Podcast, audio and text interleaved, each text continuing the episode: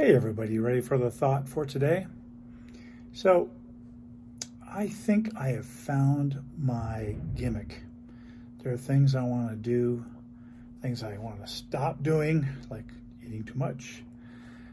And I think I found my gimmick. My gimmick appears to be, we'll see, I can do anything for 30 days. So, right now I'm doing 30 days of cycling and 30 days of, I don't know what I would call the diet.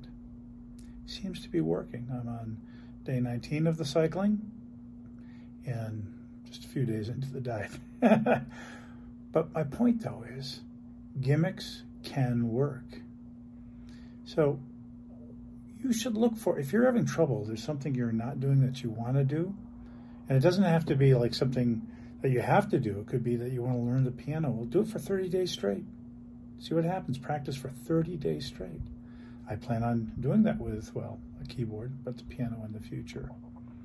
So look for your gimmick. And, and if it doesn't work, find another gimmick, but don't give up.